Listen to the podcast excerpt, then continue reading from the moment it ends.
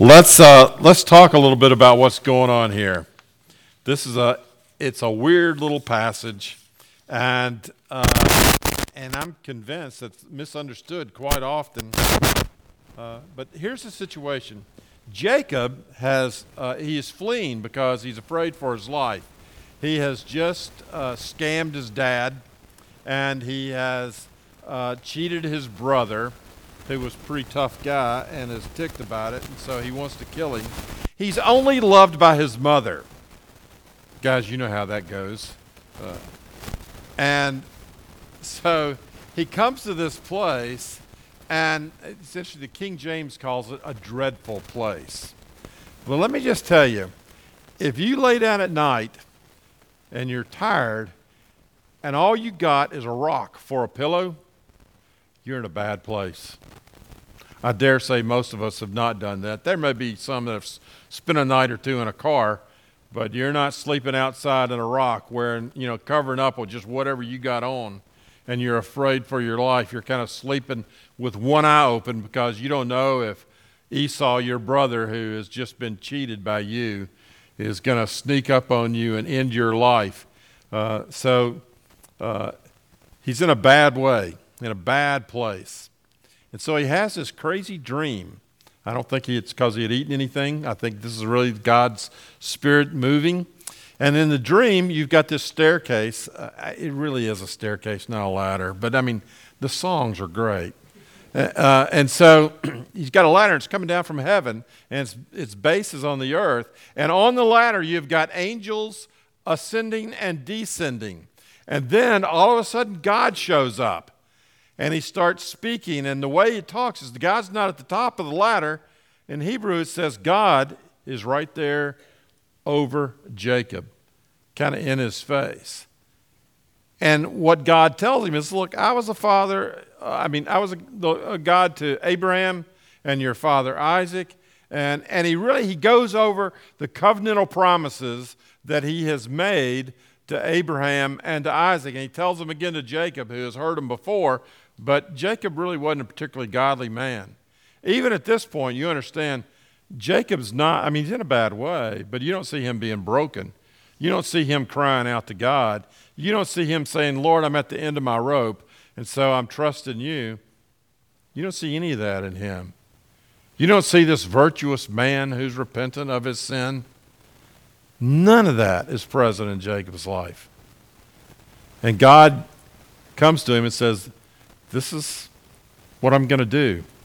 And I'm going to do this because it's incumbent in my name, the, the relationship that I have with my people. If you had been godly and been attending the course I do on Wednesday nights, you would know that as in the name of Yahweh, it, the emphasis, I know if you really love Jesus, you would be there. And there's still time to repent and show up as we uh, will be talking about the immensity of God coming up. Now, if that doesn't send chills down your spine, what would? And so, uh, God shows up and He talks to uh, to Jacob and tells him these things. But you understand what's going on here is all God. And then Jacob wakes up and says, "Man, God was here and I didn't even know it." Duh. And then he uh, he says, well, look, I'm going to pour a little oil in this rock, and I'm going to set this up, and this is, the, this is the gate of heaven, and this is the house of God. Now, let me just, all right, y'all are so lucky to have been here today. Well, fortunate. We don't believe in luck. You are going to get a lesson in hermeneutics right here, and it comes free. Um, you don't ever take narrative scripture and base it as truth. It may illustrate truth, but what you get here is you've got Jacob, who is an ungodly man, uh, and he says this is what he's going to do. Now, when he says this is the house of God, you understand he's not speaking for God. That's just the way he sees things. It's not the house of God. He names that rock that, and he names that place that, but it's not the house of God. Jacob got it wrong he makes this deal with God later on. Says, God, if you'll do all these things, then I'll be, uh, you know, I'm, I'm yours. I'll worship you and I'll even give you a tenth. Now, there is not a preacher in America who hadn't heard somebody come up to him on some Sunday after Lotto has been drawn and says, Man, preacher, if I ever win that, I'm going to give a tenth of it. We'll build that building. And so Jacob's just trying to make a deal with God. He's not saying, I love you. He says, God, if you do this for me, I will love you. That's not loving God, that's loving yourself. That is just an affirmation of the fact that Jacob is one sinful man, a narcissist who's self absorbed, who is just sinful through and through. Now, I can really identify with Jacob. And uh, you will never see a more dysfunctional family in the world than what you see in Jacob. I mean, if you keep reading, and hopefully you will, you'll see all these horrible things that he does. You talk about what an idiot. I mean, this guy messes up coming and going.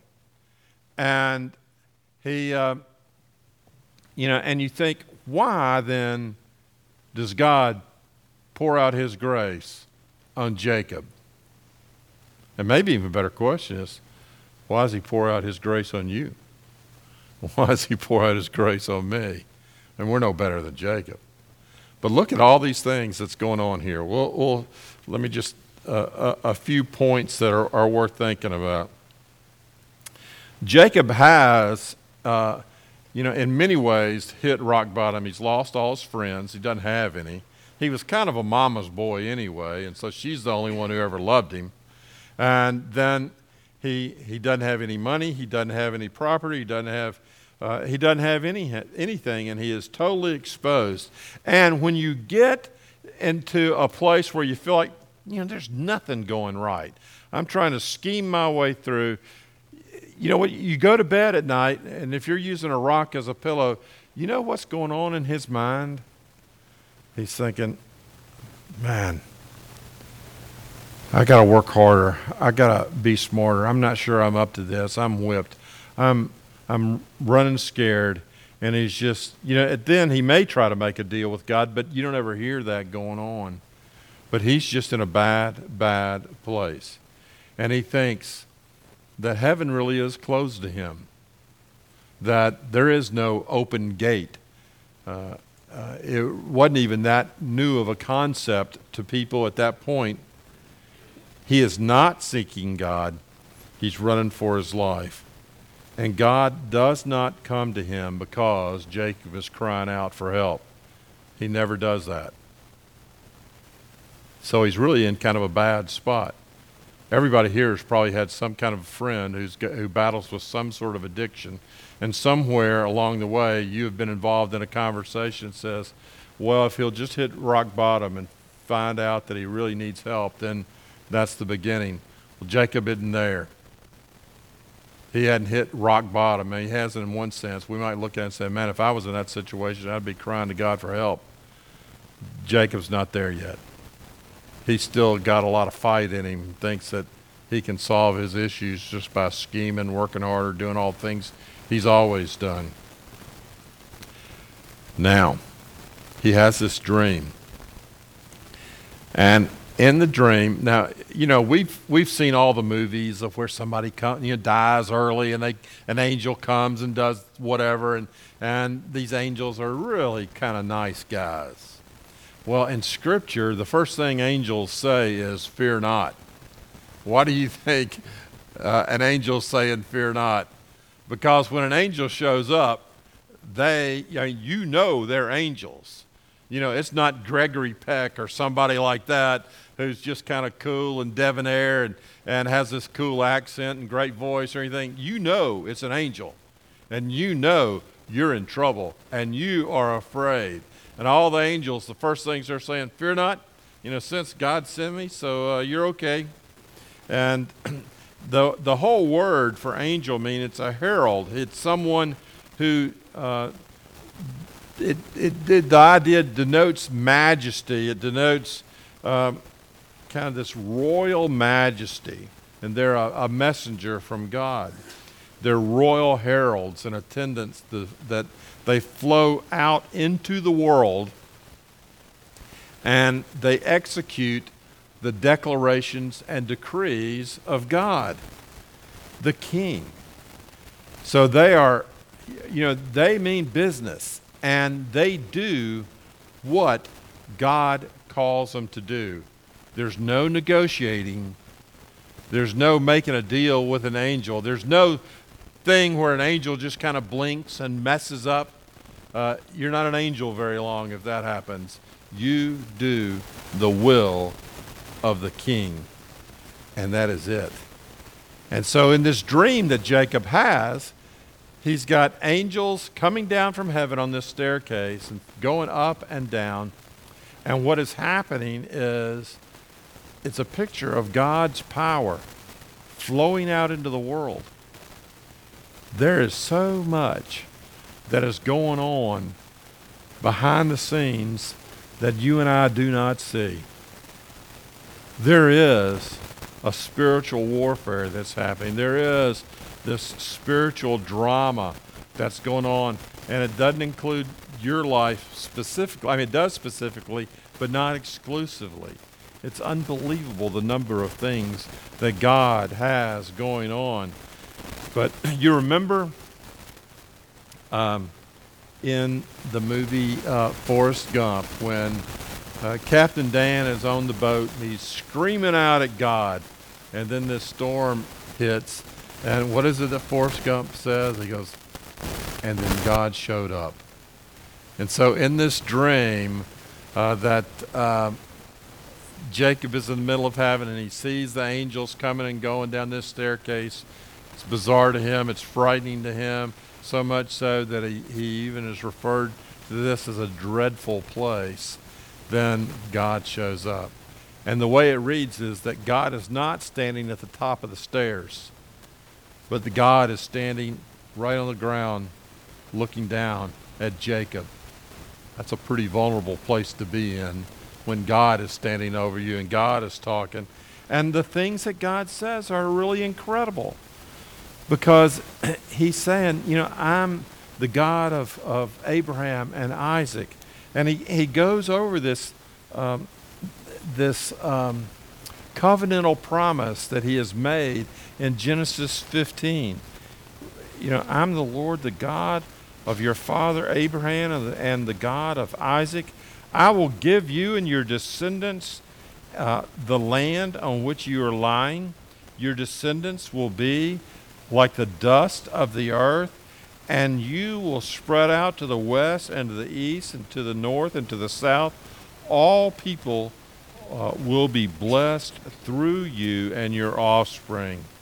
I am with you, and I will bring you back to the land I will give you uh, I will not leave you until I have done what I have promised you.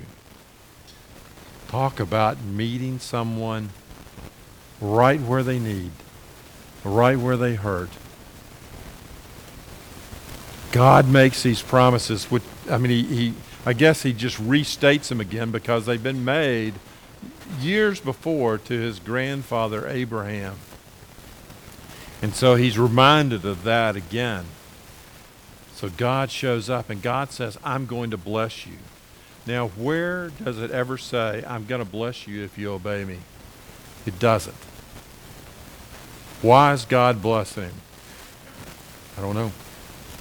Because it's in, inherent in God's name. Because there are some things that God cannot do. And one big thing that God cannot do is God cannot lie. And God has made a promise to Abraham and to Isaac. And so part of that promise is working this out with Jacob. Even though Jacob is friendless, uh, God is saying, I'm going to be with you. How great is that? We've all had those lonely times in our life. And somehow or other, some friend shows up and says, Man, I'm, I'm here. Don't worry. We'll get through this together. That's a great thing when a friend does it.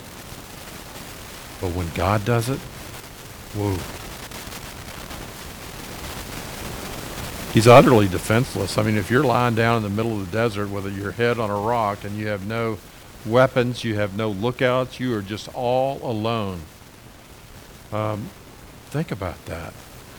And often, you know, I, have watched westerns on television. You see these cowboys riding off into the the west and or people on wagon trains and and uh, and I thought, man, if you know, I think I, I wouldn't have made it past Kansas City. I would have been killed somewhere along the way by some hostile or some bear or something like that. I don't think I would have made it, and it would have been a difficult thing. But uh, Jacob is utterly defenseless, and what is it that God says is that I'm going to watch over you. That makes a difference. He's penniless. He doesn't have an inheritance. He's just deceived his father. His father will, never wants to see him again. His, he'll never be able to see his mother again. He has no inheritance. He has no business, no visible means of support. He is as broke as the Ten Commandments, and that is broke.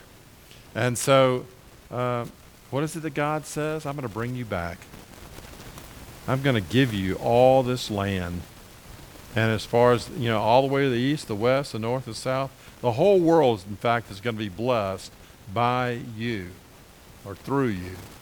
Unbelievable promise there, isn't it? That should put spring in a step. And then Jacob wakes up, and what does he say? He says, God was here and I didn't even know it. Well, he should have taken my Wednesday night class when we talk about the immensity of God and his transcendent nature and the fact is that there is no place where God is not. Even, you know, I, I hear people, I've been ruined for these things. I'm sorry say, you know, when someone stands up and say we're asking to move uh, for God to, to meet us here, let me just tell you, God's here already. We may be showing up to meet Him, but He's here. Uh, he is so much greater than you can comprehend, which is a very comforting thing to me because I want a God who's a lot smarter than I am. He's greater than that.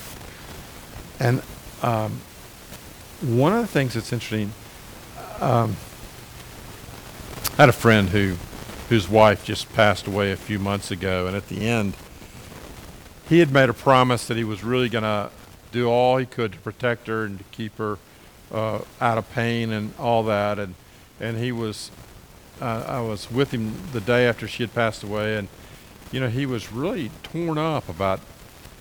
I, think I failed in this promise to her. It, you know she was struggling for breath, and and I just felt horrible those last few hours. And I, I did recall this passage in Second Kings six, uh, of um, and I said, "There's look, you only knew what you saw, but you didn't see what God was doing. You didn't see the angels that were around her. You didn't see the comfort that God was working inside her heart and soul. And you can take comfort in the fact that God is a great, compassionate, loving God. And He has poured out His grace upon your dear wife. And what you thought you saw uh, wasn't completely accurate. And there was so much going on behind the scenes. Okay, so Elisha is a prophet in, in 2 Kings 6. And the bad guys have got him all surrounded and everything. And he's got this servant who's about to panic. And he's and and Elisha, one of the cooler guys in scripture, by the way, he is not flustered in the least. I mean, he's cooler than John Wayne. It was unbelievable how cool he is when the bad guys are about to attack. And, and so his servant says, Why are you not panicking? And what does Elisha does? He prays and says, Lord, would you open his eyes just for a little bit? And he opens his eyes. The Lord does do that. And the servant looks around the hills and he sees the army of the Lord fierce, numerous, and you know, you know the enemy doesn't stand a chance. And the servant, now this is kind of a, a, a little bit of paraphrase, looks at Elisha and says, Perhaps I spoke a little hastily. and what happens there is the army of the Lord blinds the bad guys and leads them to the wrong place. And so the king in this other place uh, is speaking to Elisha and says, You want me to kill them all? And Elisha says, No, don't kill them. Go ahead and feed them. And the king throws a feast for the army that has just been blinded. He gives them food and water and sends them on their way. And um, their lives are spared. Jacob only saw a little bit. And then he, he looks around and says, God was active here and I didn't even know it. Sometimes I think in those dark times when we feel alone and we feel like God is silent and you may doubt, I don't know if God even loves me. And you've seen the cartoon of where you've got a guy talking, he's in a tough spot, you've got an angel on one shoulder and you've got the devil on the other. I was taking this uh, spiritual counseling class, kind of a, when I was working on a doctorate, and the uh, professor kind of, you know, they always get you in groups and you got to talk and all that kind of stuff. And, and the uh, professor said, Here's what I want you to do. Um, what is it that Satan would whisper to you? And man, you've never heard such foul language coming out of pastors in your life as they talked about the brokenness in their own lives and the pain that they're enduring and the the awful things they're going through.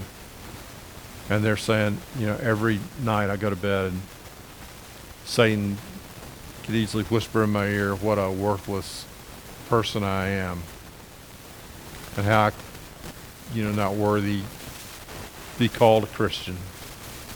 I've blown it so many times, the things I think, the things I do.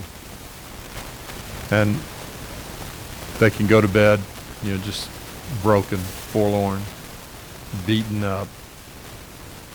And then I said, what is it that the, uh, you know, that God would say to you? And then you see joy come back in their heart, in their life. They say, God loves me anyway that God, the God of all grace, has chosen me and has poured out his grace on me.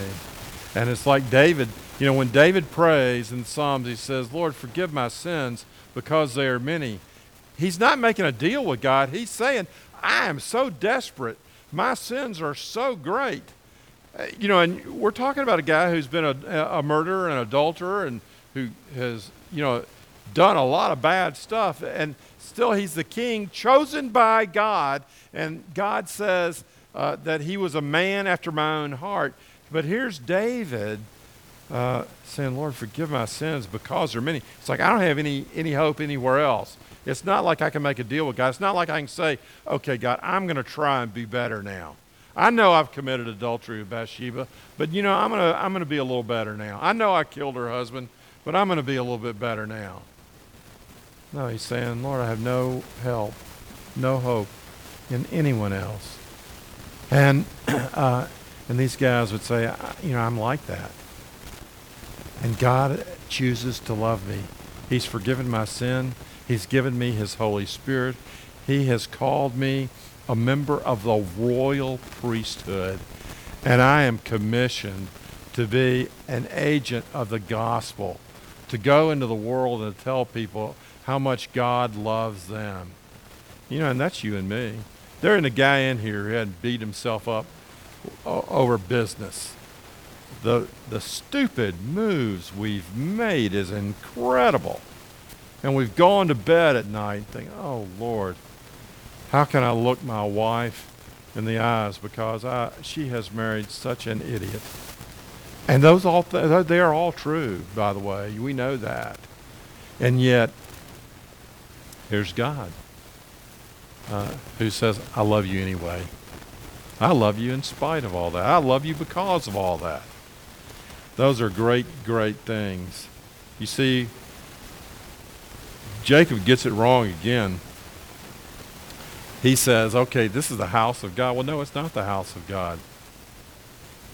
The house of God is not a geog- geographical place. The house of God is a spiritual place.